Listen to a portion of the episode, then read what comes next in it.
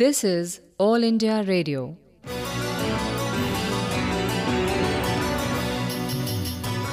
Whispers of the Wind.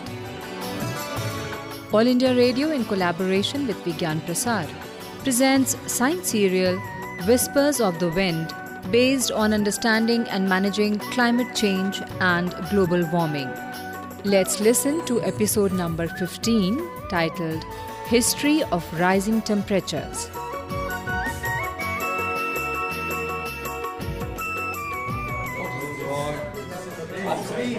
It is the third week, sir.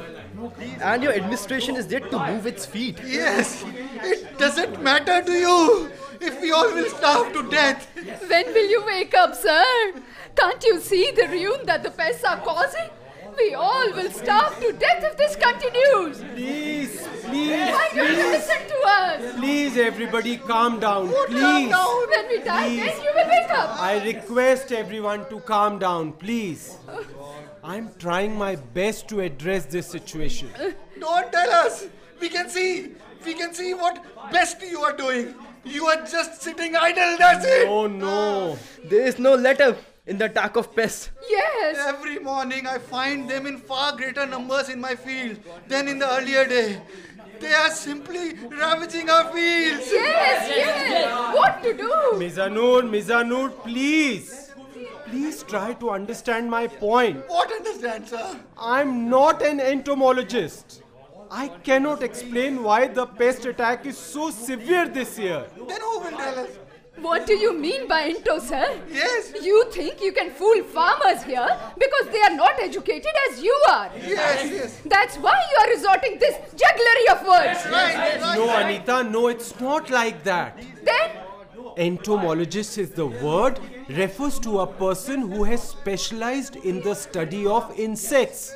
Such a person will be of immense help to us. Please try to understand my point. Will he able to drive the pests away? What are we waiting for then? Bring him here soon. Don't wait till we all perish along with our families. Listen, listen to me, listen to me. I have already asked the state government to send at least one experienced entomologist here. Last night I received a message saying that expert is likely to arrive in a couple of days. Till then we must wait. How much should we wait? We just need more pesticides for spraying in our fields. You all know quite well that I have distributed all the pesticide that I had under my control. But this time the pests are just refusing to go away. My God. It's a different problem altogether. Why don't you guys understand? We must seek advice of an entomologist. Okay, okay. Then when is your ento specialist coming? Let us wait till then. Uh, what do you say, brothers and sisters? Let us wait. Let us Listen, I think we should listen, wait. listen to me. That's okay. There's a good news. I have just received a message that entomologist will be arriving here tomorrow evening. So if you want, we can have a meeting tomorrow evening right here. Thank God. Okay. Okay, okay, okay, Ravi, you seem to be much tensed today. Am I? Hmm. Your face tells it all. Any problem at office? Yeah, Parna. The villages are agitated. And they have a right to be so. The pest attack this season is so severe that nothing seems to work against them. We have sprayed almost double the chemical than we did last year. But there is still no let up in this attack. So, did they abuse you? Who told you so? Our maid Shama. I had sent her to bring some items from the grocery shop. She must have passed by your office and she noticed something. Oh, She told me that men and women were angrily shouting in front of your room. yeah. I was so concerned, couldn't understand whether to call you or not. Shama is right, Aparna. The scenario was different today. Anything could have happened if I had lost my temper even for a moment. Oh, is it so? What happened finally? You don't worry. The situation is under control now. I told them that I have invited one entomologist for advising us on future actions. Okay. They somehow saw my point and agreed to come tomorrow evening for discussion with the expert. Excellent. Uh, Papa? Yes, Mannat? Uh, Papa, why is the pest attack so severe this year? Mannat, I am not an expert in this matter. But I guess that it has something to do with the rising temperature. Uh, you mean global warming, right? Yes. Uh, I know. Our class teacher told us about rising temperatures around the globe. He told us that all this is due to more carbon dioxide in the atmosphere. Uh, Papa, does this village produce too much carbon dioxide? Don't be silly, Mannat. We do not have any big industrial factory around us.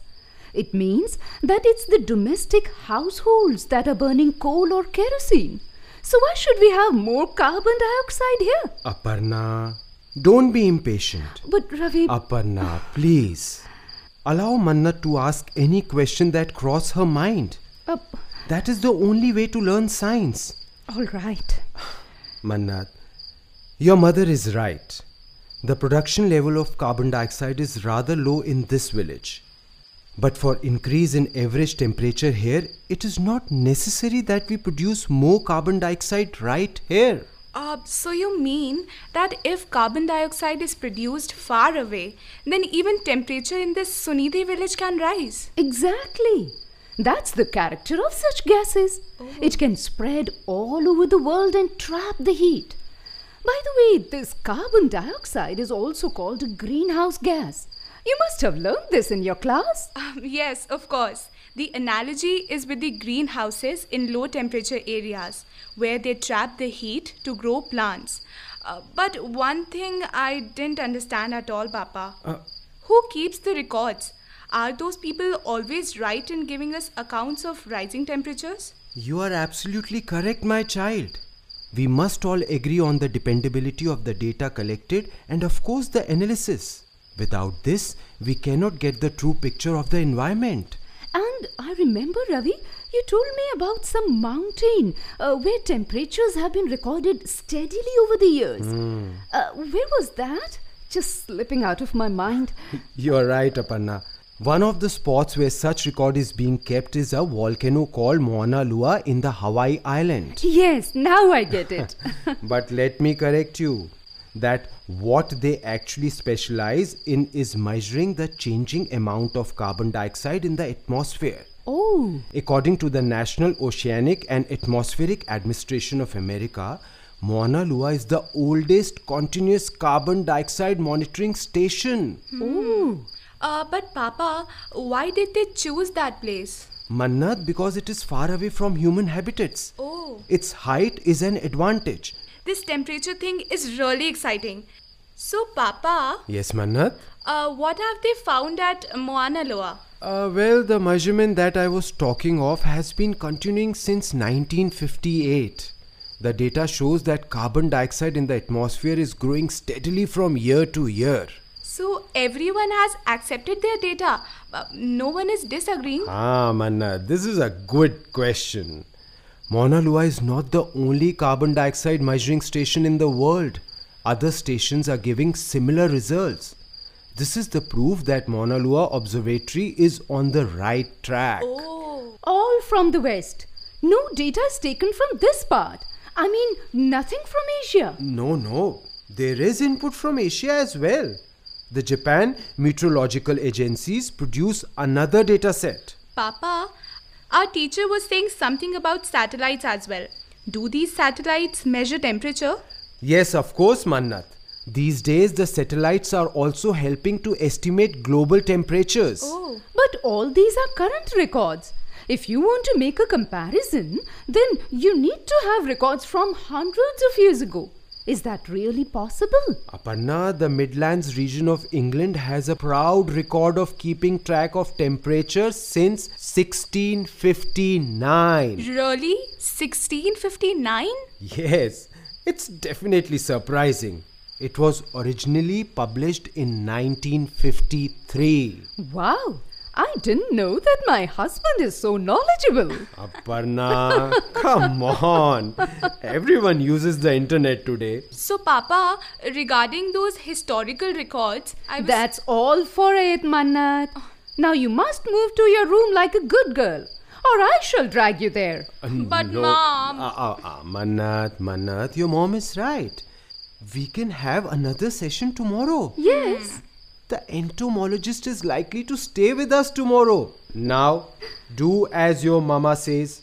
Go, go to your bed. you have Okay, a school Papa. tomorrow. Good night, Mama. Good night, Papa. Good, Good night. night, Mannat. Mr. Ravi, uh, Yes, Professor Joseph. it is already 5 o'clock by my watch. When are you expecting the farmers here? Professor Joseph, they will be here in an hour or so. Sir, Yes, Mr. Ravi. many believe that these increase in attack of pests are due to global warming. Uh, do you think that is correct? Mr. Ravi, see, if you go by the scientific way, then you have to attach equal importance to all the possible factors. And after duly analyzing all the data, you can come home on one or two factors that are chiefly responsible for the event. But yes, global warming is a culprit, and you just cannot wish for that factor away. Professor, the farmers were saying that they had never seen such a severe pest attack in this region. Human memory is short, you see, Mr. Ravi. I'm not underestimating their collective memory, but popular statements do not always give the real picture. There might or might not have been pest attacks on this scale in this village, but take my word, no one has cared to keep a proper record. You have a point, Professor. Hmm. You know, this raises another vital question in my mind. And what is that? I often see in newspapers or magazines that temperature record of the last thousand years says so, or say, based on that record, the scientists are predicting this. I mean, I cannot understand how is it possible to get the record of the distant past. Mr. Ravi, Mr. Ravi, a very good question, officer. One should ask such questions to understand the real impact of global warming. In fact, when you say that the temperature from a thousand years back is known, then you are not referring to a data that has been collected with your modern thermometer. Uh, then, You see, the method of using proxies comes in handy here. proxy. I can understand why you are surprised. You had probably last heard the word in your college when your classmate bunked a class and uh, asked you to say present, sir, on his behalf and the other. Am I right? yeah, you're correct, Professor. yes. So, in measuring temperature, a proxy means something different altogether. These are indirect ways of assessing past temperatures. And here, one takes measurement of responses to past temperature change that are preserved in natural archives such as ice, rocks, and fossils. Uh, professor, Professor, please wait. I'm getting more confused. No problem, Mr. Ravi, no problem. I shall explain this to you. See, for example, in the cold regions, ice sheets form as snow builds up, Correct. with each year's snowfall preserved as a single visible layer.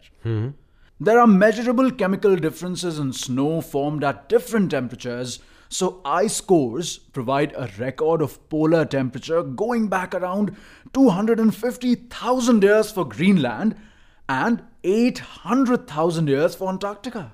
Professor, that sounds exciting. It's like Sherlock Holmes studying nature in detail. I must compliment you on that Sherlock Holmes analogy. And yes, you're right. Scientists act like detectives to go into the records of the distant past. uh, professor, is there any other such process to guess temperature? of course, there are various ways. like, You see, growth rings in the tree trunks can be wider or thinner depending on the climate at the time of growth. So, fossilized trees can reveal the length of growing seasons. oh, And fossilized or frozen pollen grains allow scientists to determine what plants were growing in the past, which can give us a good idea of the climate at the time. And uh, by climate, I include the temperature, of course. certainly, sir. In many museums, I have seen well preserved tree trunks with distinct growth rings visible to the naked eye. Ah, now I can understand how these can be of help. Well, your reaction is my reward, Mr. Ravi. In fact, marine sediment cores provide temperature records spanning millions of years.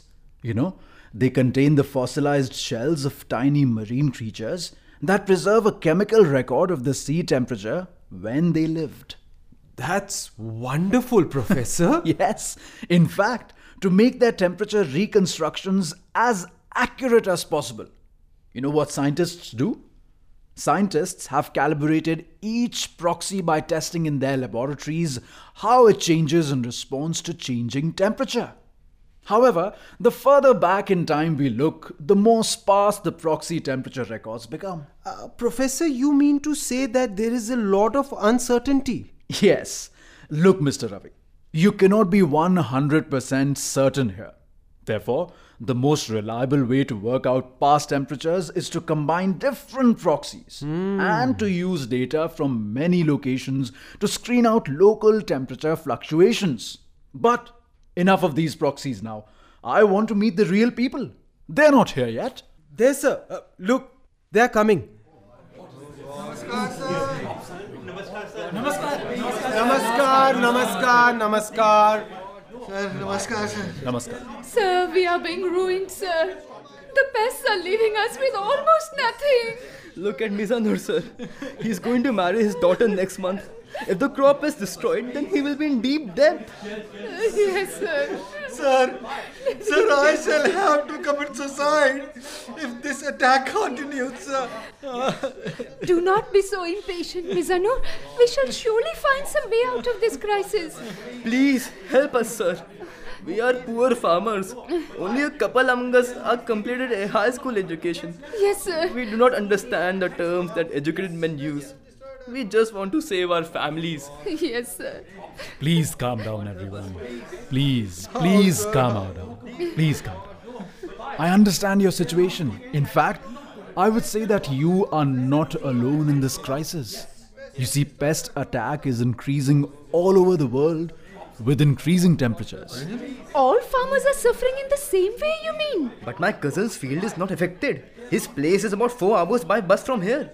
Well, uh, Sir Shambhu. yes, well, Mr. Shambhu, it is not necessary that all fields in a state or a region would suffer in the same way due to pest attack. Okay. There are several factors that are responsible, but temperature is certainly one of those. Why does pest attack increase when temperature rises? And you are? Uh, I'm Anita, sir. Anita ji. Anita ji, it's because the rate of metabolism of insects increase with temperature. Oh. Huh? I mean, they eat more, they digest faster, and they grow at an unusually faster rate. And this becomes dangerous for all of us. Oh, God. Oh, sir, why is that, sir? See, Mr. Shambhu, the higher rate of metabolism means that insects are hungrier. They tend to feed more on our crops. Oh. When they eat more, they give birth to more offsprings. Thus, you find more pests every morning. Hmm. And by the way, what are the crops that you are growing here? We don't have much choice here, sir. Sir, really, we don't have any choice. Wheat is grown on most of the fields, sir.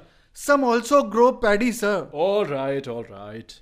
You see, according to one study, three crops, namely wheat, rice, and maize, are being mostly affected. Oh. But there is one hope for you. What is it, sir? If the average increase in temperature is more than 3 degrees, then the metabolism of insects suffers. Oh. As I see, the temperature is on the rise now.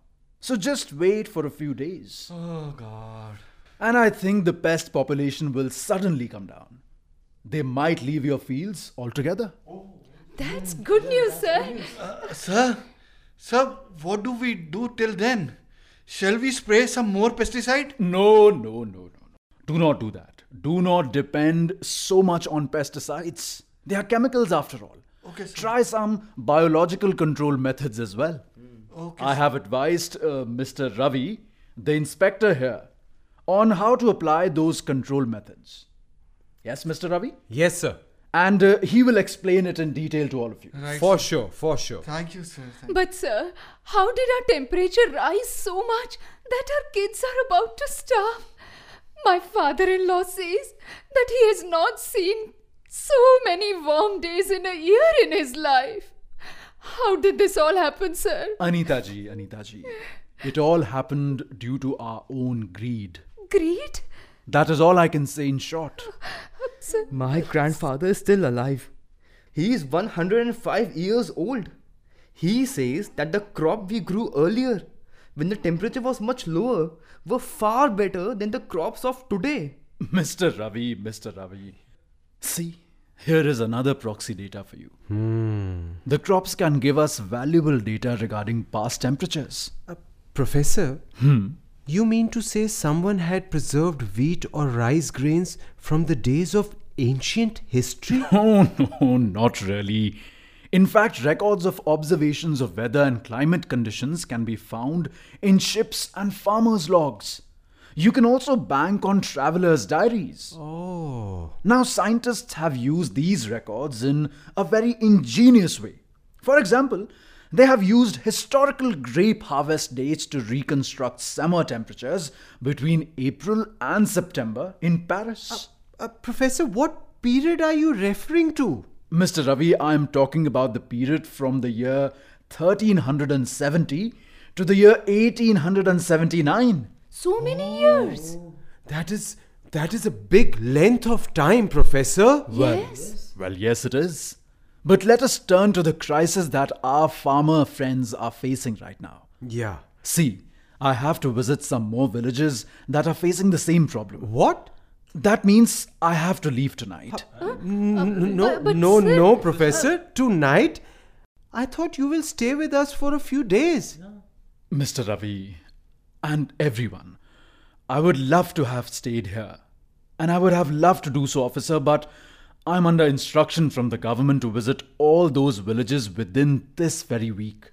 We need to talk to each of them to allay their fears. Ah, that is unfortunate. You know, Professor, my daughter was also looking forward to meeting you and getting answers to her queries. Please, please, Mr. Ravi, do not make my heart heavier. I would have loved to answer her queries. Do tell her that I shall definitely come here later in the year. I can understand, Professor. Okay, then. That's it, villagers. And please remember what Professor Joseph has told us.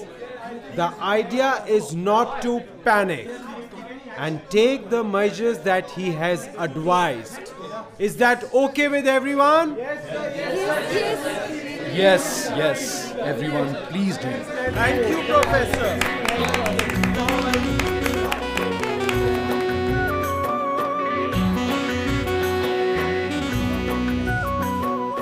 Whispers of the Wind. You are listening to the 15th episode of this science serial produced by All India Radio in collaboration with Vigyan Prasar titled History of Rising Temperatures. This episode was written by Dr. Manas Pratim Das. Coordinators were Dr. Nakul Parashar and Dr. Birendra Kumar Tyagi. This episode was directed by Sudarshan Kumar, presented by Dilip and assisted by Arvind Sharma. Participants were Nikhil Diwan, Vaibhav Srivastav, Nitin Bhasin, Mamta Malkani, Mannat Nagar, and Dishant Pawar. Hey listeners, please stay with us. Here are two questions for you. The lucky winners will get a tractor prize from the Prasad. The first question is Why Mauna Loa is famous? And the second question is Why pest attack increases when temperature rises? Our address is Science Serial, Whispers of the Wind, All India Radio, room number 615, New Broadcasting House, Sansad Marg, New Delhi 110001. You can also write on our email ID radio at vigyanprasar.gov.in. Please do write or mail us your full name, age, and profession. If associated with Science Club, do let us know the membership of your club. If you have any query or question, do not hesitate to write to us. We will be back again with the next episode of this science serial, Whispers of the Wind, same day, same time next week. Till then, goodbye.